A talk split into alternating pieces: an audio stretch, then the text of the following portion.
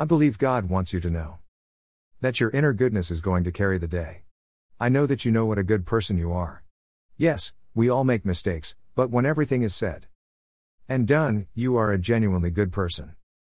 And you know it. So here's what you should be told God knows it, too. Trust that your inner goodness will rule this moment and your life.